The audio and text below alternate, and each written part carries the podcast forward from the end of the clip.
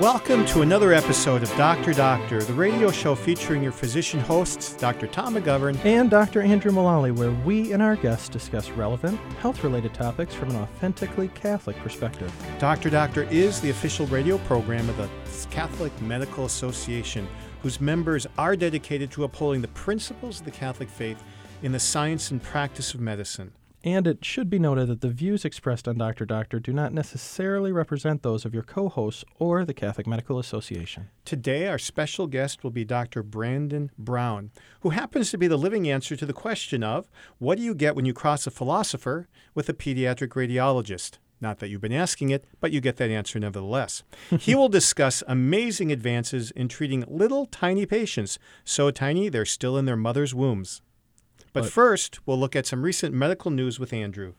I have got some very interesting medical news today. I came across an article recently from actually the British Medical Journal, which, you know, it's still in English, but a foreign journal, which is very nice. Yeah, they And- speak British, we speak English. the King's English. yes. We uh, today would like to discuss penicillin allergies. Tom, how many people do you see with allergies to penicillin? I would say 10 to 20% of the patients coming in say they have an allergy. Most of them don't know what it means. Okay, you, you have a, a little bit of dubiousness in your voice. Is it because you've you've seen that a lot of times these people don't really have penicillin allergies? Well, they don't have it and they don't know why it's on there, but somebody at some point told them you're allergic to penicillin, don't receive it. Yes, I, I've had the same experience, and it's been very frustrating, especially when I was going through training, trying to figure out, gee whiz, is, is everybody really allergic to this stuff? Or, you know, and eventually you realize that allergy does not mean the same thing to doctors as it does to patients. Oh boy, you nailed that. And so that's that's one big caveat. And then penicillin individually is a pretty unique thing because it's so ubiquitous. It's been around for a long time. We use it for so many different things, and so more people get exposed. It's not only ubiquitous, it's everywhere. Oh, I love it. I love it. so the the British Medical Journal um, in June of this this year, 2018, has come out with a. Uh, I'm going to just start with the punchline here. Rarely do people have a true penicillin allergy, and even the people who think they have a penicillin allergy, about eight percent of the general population, you take all comers, and 10% of hospitalized patients think they have a penicillin allergy.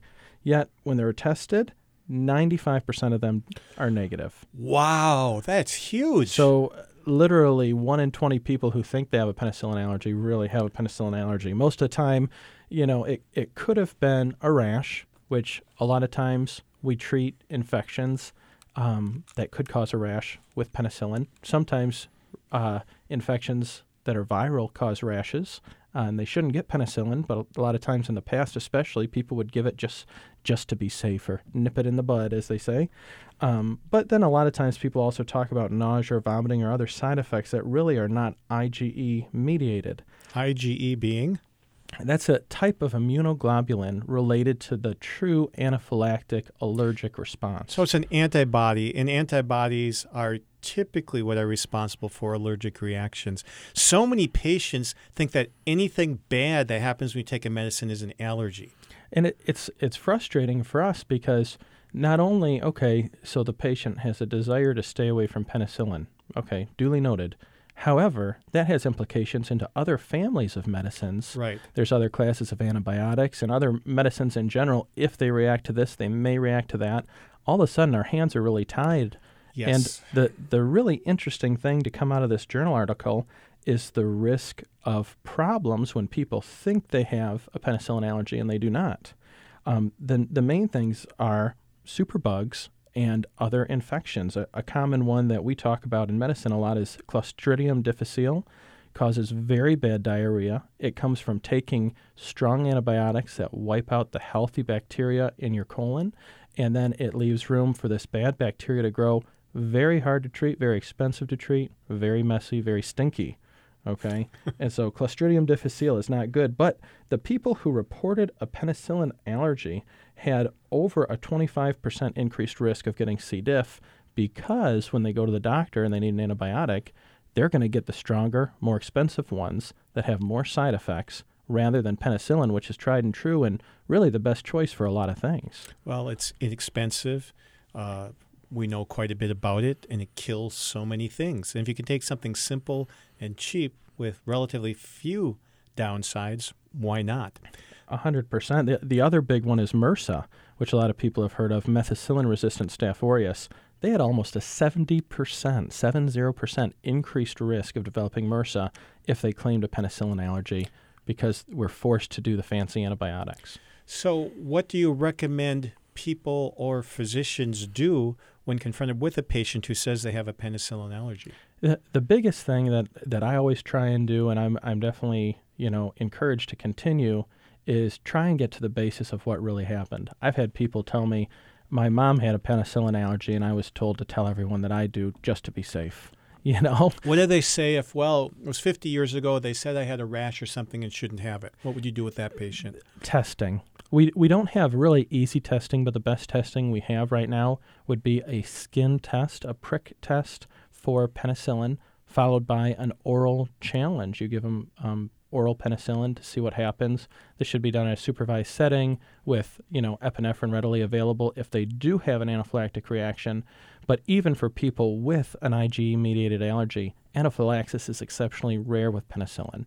So in the scope of people with penicillin allergies, there is a very, very, very small number of people who truly have them. The rest of the people are really suffering from a, a false label. So, is anaphylaxis like Anna Karenina, a famous Russian novel? Or what is that all about? That's a, gr- a great question. I have to think about the etymology there. But um, anaphylaxis, you know, when, when I try and think of it, it is where your throat starts, not 100%, but in general, your throat would start swelling up. Frequently, people would require intubation. You would develop hives. That would be an itchy rash that comes on very quickly, less than an hour for sure, definitely, usually within minutes, and it would require urgent medical treatment. People do not have anaphylactic reactions and get better on their own. So, it's like a whole body allergic reaction. Yes, it, you will not miss it. If, if you wonder, I wonder if I had anaphylaxis, you most certainly did not. Um, it is something that will come and find you. You don't need to look for it. So it's kind of like if you saw Cloudy with a Chance of Meatballs, where the female weather reporter is allergic to, um, I, I don't know if it was nuts or something, and she got she bit into one, she just swelled up three times her normal size. That would be something like anaphylaxis. Correct. And so it's it's something that is very much a, a real thing and extremely dangerous. We think about it a lot in medicine. However, in reality, especially related to penicillin, extraordinarily rare. Thank you for that helpful tidbit. And maybe now for one short little piece of information, courtesy of Andrew. Yeah, I've I'm going back to our USPSTF recommendations with one, you know, we're getting into the boring ones here. It basically says in in 2014 they recommended to reduce your risk of heart disease, you got to exercise and lose weight. Okay? Great. So that's man, that's easy. And so it's hard to condense that even into three things, but I just made a list of a couple important things that I think, you know, everybody knows this, right? Good. So Nail many of to the us wall, don't Andrew. do it. Uh, we know that 80 percent about of Amer- of American adults are overweight or obese. Um, we know that a third of people die of heart disease. It's the number one cause of death. We know that over the last three years, life expectancy has been going down in America Wow. which is very uncommon historically. We always go up, up, up, up, and we're going down now. And so, what do you do about it? I know we, we had a whole show dedicated to weight loss, and, and the uh, specialist on there was a, a big fan of, you know, especially a low carbohydrate approach. There's a role for that because the body metabolizes carbs first. But I think the people who are most successful long term always look to moderation Right. as a, as a major virtue. So, you know, keeping carbs at a minimum. But I usually recommend going back to counting the calories. A lot of a lot of people minimize this because it is so boring, but it is so effective. I tell patients that the 2,000 calorie diet on the back of cereal boxes or other foodstuffs was based on a six foot tall, 180 pound male. So if you are a five foot one woman, you do not need 2,000 calories a day. Um, it I would think also about doing 30 minutes a day of exercise. If you miss a day, make it up the next day. And then at the end of the day, there are medical options. I enjoy working with people on medication assisted weight loss for short term improvement to help get over the hump. And then there are people who would really benefit from bariatric surgery. And I'd, I'd refer people back to the previous show where we discussed that in more depth. But moral of the story if you are one out of the four fifths of Americans, as most of us are, think about this to prevent heart attacks and strokes. Thank you, Andrew. And now from USPSTF to our medical trivia question of the day. It's a short one and a good one. What is the first and only human disease that human beings have eradicated from the world? Ooh. What is the first and only human disease that we have eradicated from the face of the earth? We can plant a sign it and say blank free as of today. This is a very good trivia question you might run into other places. Other places, trivia nights. We love it. But we'll be back after a short break with our special guest of the day, Dr. Brandon Brown. Welcome back to our interview with our special guest today, Brandon Brown. Brandon has a philosophy undergraduate and graduate uh, degree from University of Dallas and Indiana University, and he's currently associate professor of radiology, uh, with also appointments in pediatrics, obstetrics and gynecology, philosophy, and the medical humanities at the Indiana University School of Medicine and School of Liberal Arts. He is currently a pediatric radiologist at the Riley Hospital for Children in Indianapolis and a founding member of a group we will discuss later, the Fetal Center at Riley Children's Health, and he's the director of fetal and perinatal imaging. He has a lot of other responsibilities in national organizations, but let's cut to the chase. Welcome to Dr. Doctor Brandon Brown. Thank you very much. It's a real pleasure to be here with you all. You know, there's a term here that we use, and I, I want to go right at it. You provide medical care for fetuses, but the term fetus is looked at by some people as a way for us doctors to try to intellectualize the humanity of what most parents would call a baby. So, is that really what doctors are doing when they use the term fetus? You know, it's a tricky thing. There's been so much politics that it's insinuated its way into this conversation that we need to kind of specify what we're doing when we use these terms. And politically speaking, I think you're right. I think the term fetus can be a way to dehumanize human life at its earlier stages. But medically speaking, fetus is a developmental stage, just like embryo, just like newborn or toddler or child. And we need to make those distinctions because it would be inappropriate if we treated a child like an adult or if we treated a newborn like a teenager uh, or if we treated a fetus uh, like a newborn. So we really need to know what's happening developmentally, what the right treatment and diagnoses uh, should be. And so when we use the term fetus in the context of fetal medicine, it's because we're trying to treat conditions that are developing, sometimes changing quite rapidly from week to week. So, so Brandon, how do you know when a, a fetus or an unborn baby needs a radiologist? right. Well, you know, it's interesting. So, um, medical imaging is a part of the care of all ages, but it's especially important at the earliest ages because the younger the patient is, the less they are able to express what's wrong with them, to be able to really discuss their pain or their condition. And that's true for you know children and of course babies but it's especially true for the unborn because they can't express anything. And we can't examine them and we can't even look at them. So all we really have is imaging. And so as you know we are all familiar ultrasound is a is a very common part of pregnancy in the United States. But there are some pregnancies that are so complicated by growth abnormality or a congenital defect that we need more clarity. We need more imaging that can reveal what's going on, what maybe has gone wrong. And so there are advanced forms of imaging that, that fetal radiologists specialize in, and that's what I do.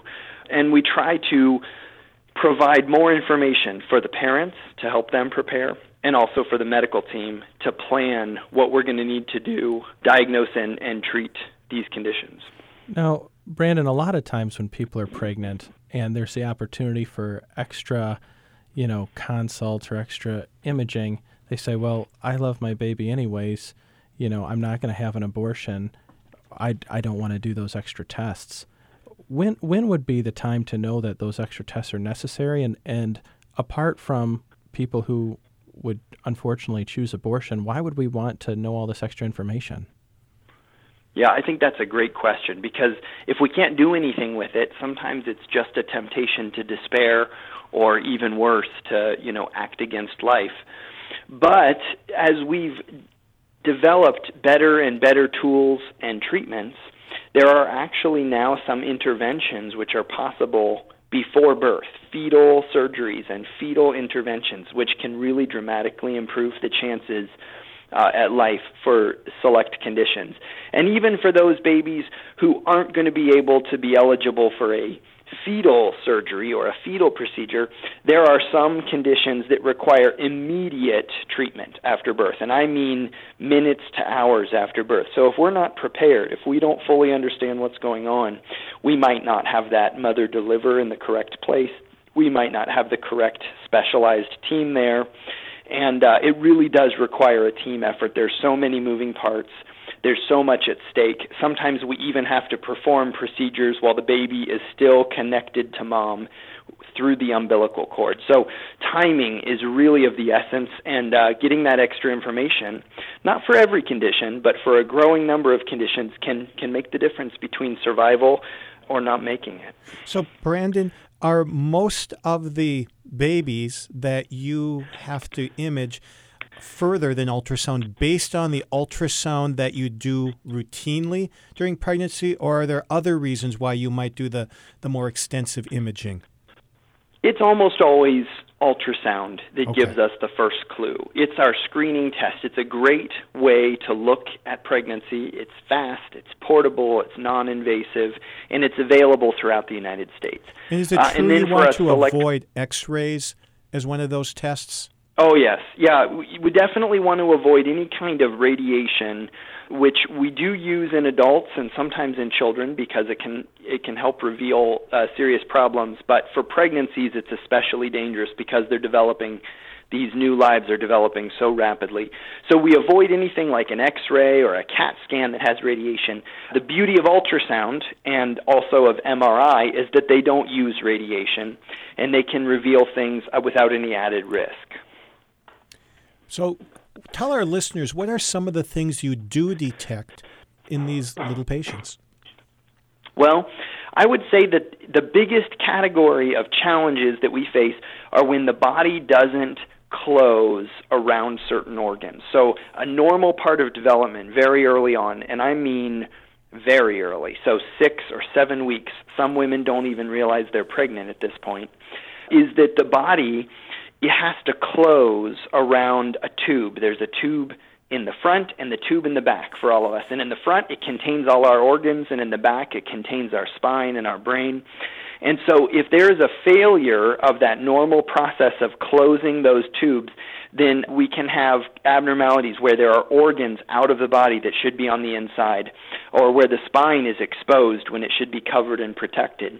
And so, uh, these are conditions that are not just challenging for the life of the child, but even for the process of delivery. Uh, you can imagine if there's an organ that's outside when it should be inside, that that baby trying to deliver is going to have some real difficulties. So we need to be able to identify that and plan accordingly. We have to change the way we deliver and sometimes the location where we deliver because this is pretty specialized medical care, and uh, there are only select places in the country that are focused on this type of condition. If you just tuned in, you're listening to Doctor Doctor on Redeemer Radio as we talk to Dr. Brandon Brown about fetal medicine, imaging, and treatment. Brandon, when when you're in involved with some of these patients, you were talking about specialized teams. When would we know that that a fetus does need a specialized team to deliver this care? Well, I think that the better question maybe would be to say when when is it possible to manage this with just one type of physician? And most healthy pregnancies can be managed with one type of physician, and that would be uh, an obstetrician. And that's what most women get, and that's all that they need for the average healthy, uncomplicated pregnancy. But the more concerning conditions that we can detect in, in the prenatal period, uh, the more of a team effort it needs to be. And that's really something that we talk about a lot in medicine team effort and collaboration and patient centered care. And I think that's a noble goal, and it's something that everyone in healthcare is working towards, but it's especially critical at this stage because you have. Before you even get into what the condition is, you've got two different unique patients. You've got a mother who has a very unique set of conditions and possibly challenges, and then you've got this unborn baby that requires a different set of specialized care. So you've already got two patients and then, depending on what might be wrong, both with the mother and, and the various gestational conditions like hypertension or preeclampsia, etc., or with the with the baby, all these fetal conditions um, that may require surgery or various other procedures there are so many different areas to be aware of that it really requires a highly specialized team. So there are surgeons at the table, neurosurgeons, cardiothoracic surgeons, then there are obstetricians and gynecologists and, and including a specialized type of OBGYN called a maternal fetal medicine specialist. And then there are newborn specialists, neonatologists who are focused on those earliest moments after birth. And then uh, my own area is imaging. So there are imaging specialists, fetal and pediatric radiologists, and it really requires a very concerted effort from this diverse team that has everybody's got to put their egos aside. They've got to put any kind of you know angling for position aside and just focus on the patient and really figure out how we can work as a well-oiled machine to to take care of these very vulnerable lives. You've just described you know, your team makeup for your fetal center, but you were a founding member of the fetal center. Uh, what brought that about, and what was that founding experience like? You know, it's it's a really wonderful thing that I was a part of, and I, I wish I could take credit for making it happen. But I think in many ways there was a providential element to it. I found myself joining the faculty at IU School of Medicine about four or five years ago, just around the time that they had received a large donation through a foundation to focus more and better care on these most vulnerable pregnancies. And there's a growing number of centers around the country in large urban areas that are developing what we call fetal centers that are really committed to these the sickest of the sick and what I like to call the least among us, the the most delicate and vulnerable uh, points at life. And we decided that we wanted to create a center, not so much a bricks and mortar center. Of course, that's part of it, having a nice building with some fancy spaces and uh, fancy equipment. But really, we wanted to create a center of people who worked well together, that were part of a culture that was trying to do something uh, that was bigger than any one of us alone. And so we decided to start meeting on a regular basis and we decided to start discussing every single one of these cases as a team. So we meet on a regular basis on Thursday mornings at 7 a.m. It's early, but that's when everybody can be there. And it's the most remarkable experience I've ever had in medicine where we all sit together, sometimes 40 or 50 physicians in a room. And uh, it'll be a diverse group of surgeons and pediatric specialists and medical specialists and imaging and palliative care and ethics and chaplains, nursing. And we all talk about these really unique, very sick conditions and uh, how we can manage it and what each of us can contribute to the care. And we talk it through and we work out various ideas and we develop a plan. And then a smaller group of five or six physicians meets with each family to discuss that plan and to help them prepare. You know, because it's a big journey. It's one thing to say you've got to have this surgery and that medication, but sometimes these procedures are part of a long process of weeks or months. And if you don't live in a large urban center, you are going to have to consider some big life changes. You may have to move for three or four or five months. You may have to reconsider your job arrangement. So these families need to, time to plan, they need to prepare. So we try to be really sensitive not just to the medical needs, the scientific needs, uh, but also the human side, and to help the families get ready for what ends up being a pretty challenging journey for them that and they need our support. You know, Brandon, you mentioned the families I'd like to take a quick break, but then we will be right back, and we'd like to hear some stories about those families. This is Dr. Doctor coming to you from the studios of Redeemer Radio.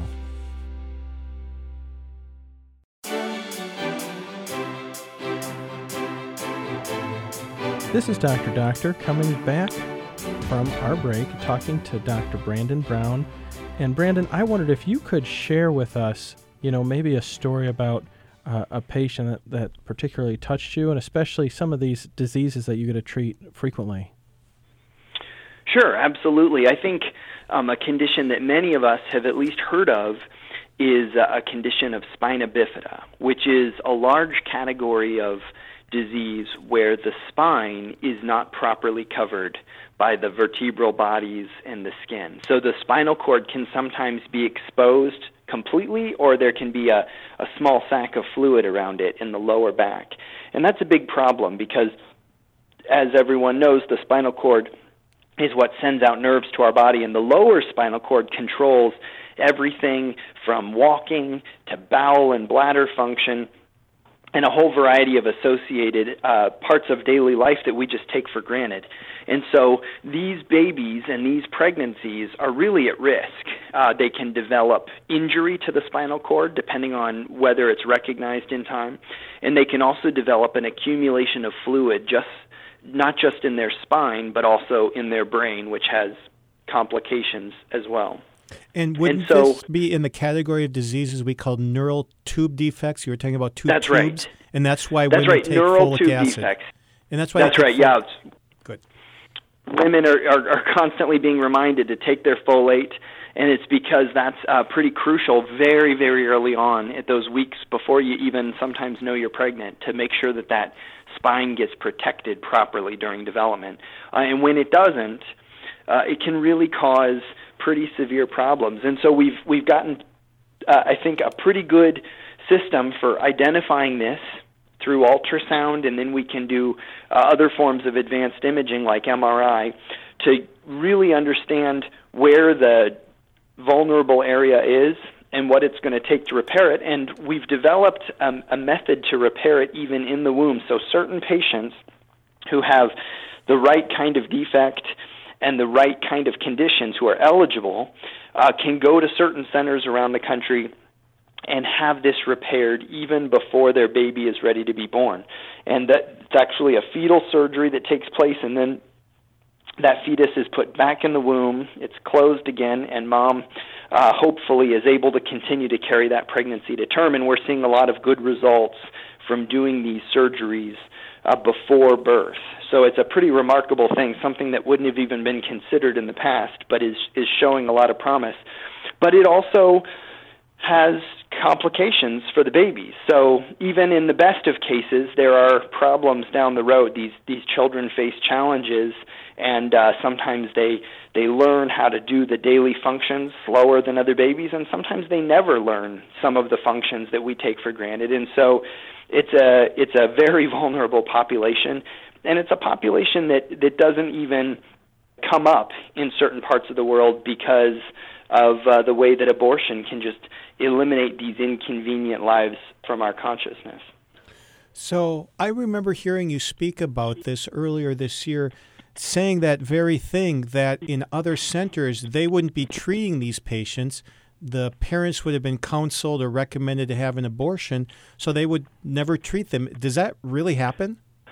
Yeah, it, it's it's quite startling, I think, for those of us who have lived for some time in the Midwest and gotten used to the the norms and attitudes here to realize that the way we think about things here is not the way that everyone in the world thinks about things. And particularly in Europe, uh, although this also applies to some degree to Canada and the east coast of the United States, there are centers where large volumes of patients are coming through, but you'll see no babies or newborns or children with this neural tube defect, this spina bifida condition. And of course, that's not because it doesn't happen there.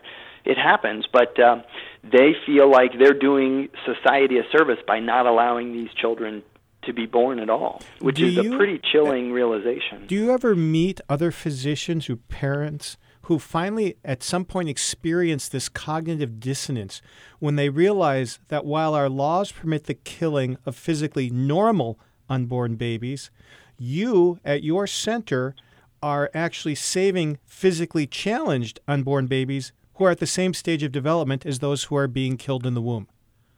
Yeah, I, I can't think of a, a particular example, but I definitely have encountered uh, multiple colleagues who feel very unsettled, you know, regardless of their uh, religious or theological background, who feel very unsettled by the idea that we're going to create a standard of acceptable human health or acceptable human function, and then below that say you don't deserve to to exist. You don't deserve to be part of our society, and so we're not going to allow you to be part of our society. Uh, it's it's eerily reminiscent of trends in the earlier 20th century when we thought we were going to help everyone by getting rid of unwanted elements in the gene pool. Yeah, it is. It's a very scary thing. I mean, would would you say that many of the patients that you get to work with, uh, the the parents have been counseled to abort the child beforehand? I think that parents are cautioned, depending on who they see, about the challenges they're going to face. And an increasing number of parents and of patients in general are concerned when they hear about a condition on ultrasound or you know maybe a genetic test that's going to cause problems and they're worried i think it's very natural to be worried and it's very natural to be concerned uh, but one thing that we've been noticing more and more is that there are a lot of uncertainties in prenatal diagnosis. We don't deal in absolutes. We don't deal in 100% confirmed findings. So a lot of times we're speculating on what we think might happen. And I can think of many, many cases in my experience when the initial imaging raised a concern for this or that problem in the brain or elsewhere, and then subsequent imaging revealed that it was a mistake, that there's no problem at all. This is actually a perfectly normal, healthy baby. So I Man, I try to counsel scary. parents to be cautious. Yeah, because these are not absolutes and they're they're dealing in very grave decisions. They're dealing in life and death based on very limited and uh, partial information. Now, Brandon, you know that some of the babies, no matter what you do for them, will die at or shortly after birth. How does the fetal center help prepare those parents for what's going to happen? You know, we we have a very fortunate situation in that so many of the families that we deal with are very much committed to doing whatever they can to help show as much love and affection to their child uh, for whatever time they have with their child. And they're committed to doing whatever it takes to keep mom safe and healthy and to keep the baby safe and healthy. And even in those situations where we don't think we're going to be able to provide any kind of final cure, and that ultimately, you know, we don't control nature and some things are out of our hands, many of these families need to have a conversation with us about comfort care, which I would describe as showing as much love and affection to these lives as we can, even if it's only for minutes uh, or hours after birth. And I don't think that's insignificant. I don't think that that's meaningless. Sometimes we focus in medicine so much on success in treatment, cures, that we forget that even when cure is not possible, that comfort and love is a very important part of our job. So we can't so I we can't always cure, but we can always care. That's right. Yeah, and I think that parents need to be encouraged in that because they sense that their instincts are so good, and they know uh, deep down that maybe all they can do to offer their child is to hold them and show them some affection for whatever time they have after birth, and that's not meaningless. That's not insignificant. Well, I think that y- you may have hit one of the nails on the head there too, because there are so many people in medicine that, if if you know, you know, if if you view death as a defeat, and you know with some of these patients you're going to lose, you you you. I mean, we're all going to die eventually, but you know these these patients are going to die early. They would rather not even try and help, but that's one of the things that I always have reflected on the difference of a, a Catholic, especially, but people of faith who are in healthcare, Catholic physicians, you know, it's not about the victory of necessarily curing a disease, although it's great when that happens. It's about walking that road with the patient and even, you know, even if it's a short one, but you know, I, I always reflect on the word compassion, you know, uh, coming from to suffer with, trying to be there with the patient, Mm. even in the depths of the suffering, even when you know that cure is not going to happen. You're just you're just trying to help them in any way way that you can. Right. Yeah, I really agree with what you said. Um, sometimes I think that there are people who are so focused on trying to help a pregnancy get to delivery that they feel like that's the finish line, that that's mission accomplished, when in reality, that's just the beginning. And many of these families and these children are going to need support and care and help because they've got a long, hard journey ahead and they've got struggles to overcome. And so that's not the end. We we need to be there for our um you know the members in our community and and our friends and our loved ones who are all around us who are going to continue to try to care for the least among us and we need to be there for them as well. In our final minute, what thoughts would you like to leave with our listeners that you consider most important? Well, I would say that one of the most valuable things that I think I've ever been able to offer to families is to show them that I am not able to experience what they're going through, but that I really appreciate the challenges that they face and that they're not going to struggle alone. I think so many families feel isolated when they encounter a terrible condition or a devastating disease uh, in their unborn child. And I think that as a community, as a medical community, we need to be not just focused on the science of medicine, treatments and cures and medications, but also on the human side, which is to be willing to shoulder some of the burden of these diagnoses with our patients, to walk with them, to journey and struggle with them, and to comfort even when we can't cure. Dr. Brandon Brown, philosopher, radiologist, Renaissance man. It's been a true pleasure to have you with us today on Dr. Doctor. Thanks very much. I really enjoyed it.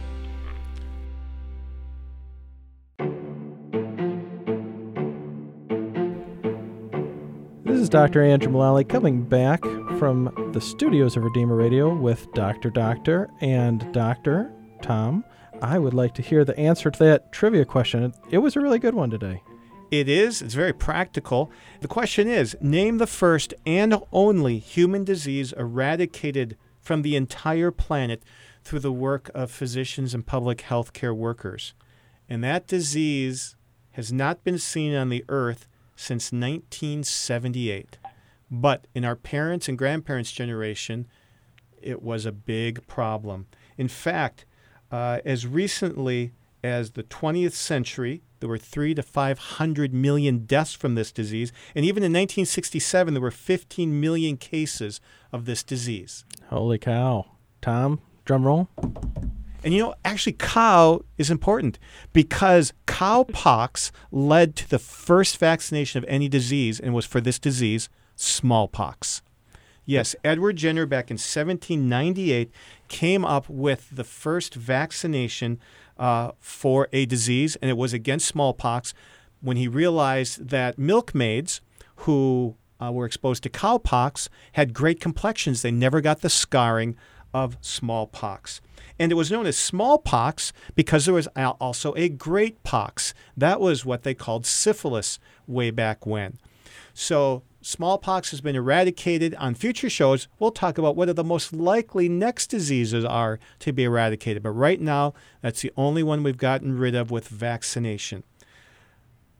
And by the way, the word vaccination is different than the word immunization. Vaccination is actually specific for smallpox. Do you know why? Because, actually, uh, you're going to have to tell me. Uh, because the uh, Latin for cow is vaca. Ah, that's right. V A C C A. So that's where we From get the the, root for vaccination. So vaccination by um, you know specific etymology refers just to that for uh, smallpox, whereas Tom- immunization refers to everything. I wish you read more so you could be more helpful I, on am this show. I'm trying to do that. I'm trying to do that.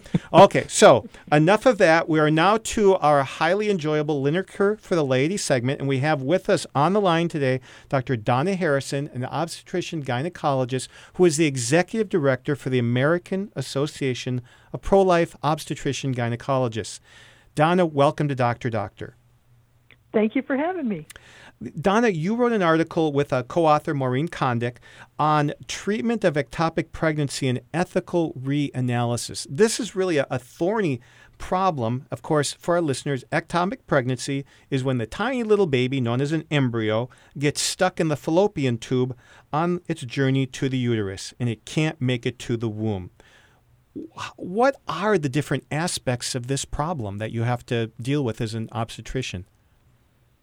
Well, when the baby implants someplace other than the womb, then especially if the baby implants in the tube, then as that baby grows, that tube can rupture and the mom can die from hemorrhaging inside. So it is one of those gynecologic emergencies that we have to we have to do something and we wish we could save both the baby and the mom, but right now at this point in technology, we can save the mom by taking out the ectopic pregnancy. Okay, and that leads to the ethical issues. You know, one one of the things that caught me about the title was a reanalysis. How is your analysis different than kind of the standard thinking about ectopic pregnancies? Well, um, part of what we did in our paper was we looked to say how many times is there really a moral problem? Because, see, the moral problem is that when an embryo is formed, that embryo is a human person. And every human person bears the image of God, regardless of how old or how young or where that person lives. So we don't take lightly the taking of a human life, the ending of a human life. And in an ectopic pregnancy, uh, the standard analysis is that um, in order to separate uh, the mother and the fetus, uh, the, the physician has to cut the fallopian tube or a segment of the fallopian tube out in order to do that treatment. And the reason is because there is such a respect for human life that we don't want to, to do something to directly attack that human being. So it has been seen, it has been looked at as an attack on the on the fetus, on the embryo, um, to um, take out just the embryo. And But so what we Some Yeah, some ahead. people who might not have the pro life persuasion, there there are standard treatments out there that might attack the embryo, embryo directly, even if it's alive. Is that correct? That's correct. So what we did was we we wanted to look at this from a little different perspective. When we separate the mom and the fetus, or the mom and the embryo to save the mother's life, the purpose of doing that separation is not an intent to kill the fetus. The purpose of doing the separation is an attempt to save both lives if we could, but to save at least one. So that's different than an elective abortion, for example, where the explicit purpose of an elective abortion is to produce a dead baby. That's that was made very clear at the partial birth abortion hearings, uh, where the abortionists argued that you couldn't ban partial birth abortion because it would infringe their trade because their product is a dead baby. So Wow. in the case of an ectopic pregnancy, our product is not a dead baby. Our product is the separation of the two so that the mom can live. And if we could allow the baby to live, we would. Um, now, most of the time in ectopic pregnancies, there really isn't a living fetus. So, in some studies that have looked at uh, how often you see a fetus with a heartbeat, which you should see from four and a half weeks pregnancy, we don't see a fetus with a heartbeat in about 93, 94% of ectopic pregnancies. The embryo got to a certain point and didn't develop past that point. And then So if, the, those- if the yeah. fetus and the the embryo rather, if it's not alive, then the moral dilemma is removed. Isn't that right? That's correct. So, part of what we said in the paper is we need to find out if we have a living fetus. And the way we do that is by looking by ultrasound to see. That's the best technology we have right now. So it's better than HCG hormone levels? Well, HCG hormone levels can tell us that the fetus is that the pregnancy tissue is dying. So you're you're correct. If the HCG levels are falling or they have plateaued, that that is they're not doubling, then that's a very good indication that there isn't a fetus with a heartbeat. But that could Um, lead to trouble because you need to allow time to pass to see what it's doing, correct? It'd That's be hard to make a snapshot analysis. Uh, it's it's correct. You would have to have at least two points, um, so that would be several days. But in an ectopic pregnancy that's very very early, it's not at all unreasonable to wait a couple days to see what the what the HCG is doing. That's not an unreasonable way to go. I have a more basic question in this. When there is an ectopic pregnancy, what is the source of the danger to mom? In other words, I've heard before it's a supposedly diseased, inflamed, or damaged fallopian tube, but in your paper, you say that that point of view is actually not accurate. That's not accurate because if a woman takes, for example, a progesterone only pill as a contraceptive or hormonal contraceptives that are progesterone only, then those contraceptives actually mess up the function of the fallopian tube. So you can have a perfectly normal fallopian tube with a messed up function which allows ectopic pregnancies because of the contraception that the woman is taking because of the hormonal contraception. So contraceptives increase the rate of ectopic pregnancies. How much? progesterone only contraceptives they can double the rate it Okay. depends on the population but they can double the rate of ectopic pregnancies at least So, what is new? What would be the outcome based on your new analysis ethically of this situation? What would be done differently?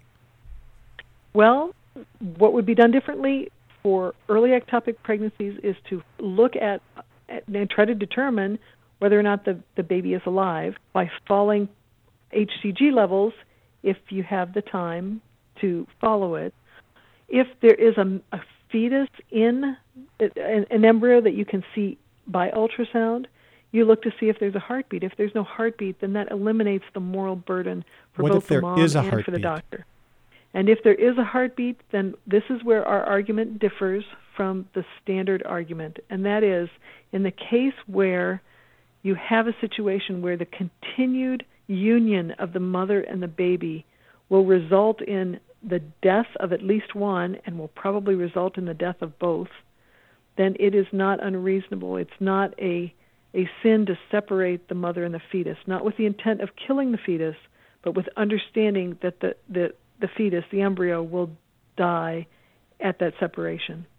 And this is a, a terrible problem and it grieves everybody, but we would rather see at least the mom live because we know that if the ectopic pregnancy ruptures, both the mom and the baby die. And so that's a it's a kind of a reanalysis of the object of the act. Is the object of the act Correct. r- removing the baby or is the object of the act removing the disease organ as the traditional thought process has has said? I really appreciate you guys looking at it. and You guys did an excellent job laying out the philosophical underpinnings to help us make this decision. I'm excited to see more discussion about this in the future, and I really appreciate your work on this. Well, thank you. So, how would this medically be done? Is would this be a surgical procedure? Well, the determination of whether or not the baby's alive, we propose that doctors use the same criteria that they would use for a pregnancy inside the womb when we determine whether or not that baby's alive. But in order to separate the mother and the fetus, it depends on how far along in the pregnancy the mom is.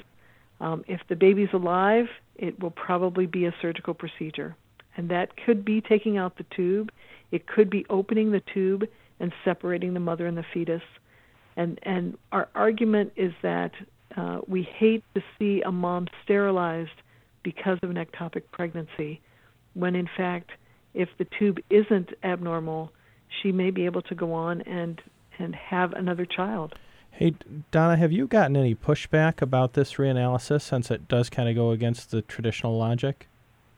Um, Uh, no, not yet, but I'm sure there will be. Ha- have you heard from any theologians who think that this has merit?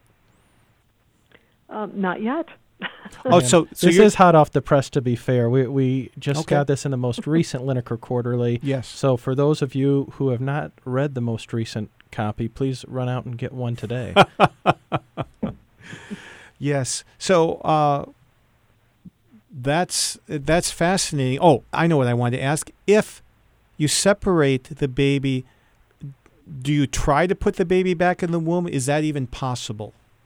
Well, at this point in time, it's not yet possible. But I will tell you, if I can put in a little plug, that APLOG is supporting some research looking at transferring ectopic pregnancies in animal models, in the rat model. Oh. and it could certainly use some funding. And we have a, a researcher at Steubenville University who's who's trying to. He's got uh, about a third of the funding needed to start this project, and what's and his he's name? trying to.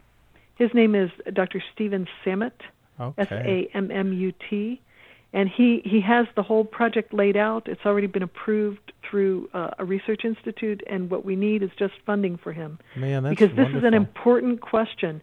And if we could transfer the embryo, that would be fabulous. Because we would do it in a heartbeat. But there- right now, there isn't enough research in humans to actually do that experiment on humans. We have to do it in animal models first for safety reasons. They had So they had a case report interested- on that, yeah. didn't they, from the early 1900s, where someone uh, asserted that they were successful at that? They did, but again, that was prior to ultrasound, and we don't really know whether that was a concurrent ectopic and intrauterine pregnancy. That and makes so sense. it that was and there was another um, series, a case series, but it's never been replicated. Donna, So- this is fascinating. Thank you so much for being here with us today on Dr. Doctor. And thank you for our listeners listening to another episode of Dr. Doctor, the official radio program of the Catholic Medical Association, which is brought to you from the studios of Redeemer Radio. If you want more information about the Catholic Medical Association, find us on our website, cathmed.org. That's C A T H M E D dot O R G. Thanks for listening. This is Dr. Tom McGovern. and Dr. Andrew Mullally signing off until next time. And remember, your medical decisions may have profound consequences. So choose wisely. Choose Catholic. Have a question for our doctors or a topic you'd like to hear about? Call or text your questions to the Holy Cross College text line at 260 436 9598 or fill out the form at redeemerradio.com slash doctor. Tune in for Dr. Doctor on Redeemer Radio every Friday and Saturday afternoon at 1 or find new episodes at redeemerradio.com slash doctor or in the Redeemer Radio app.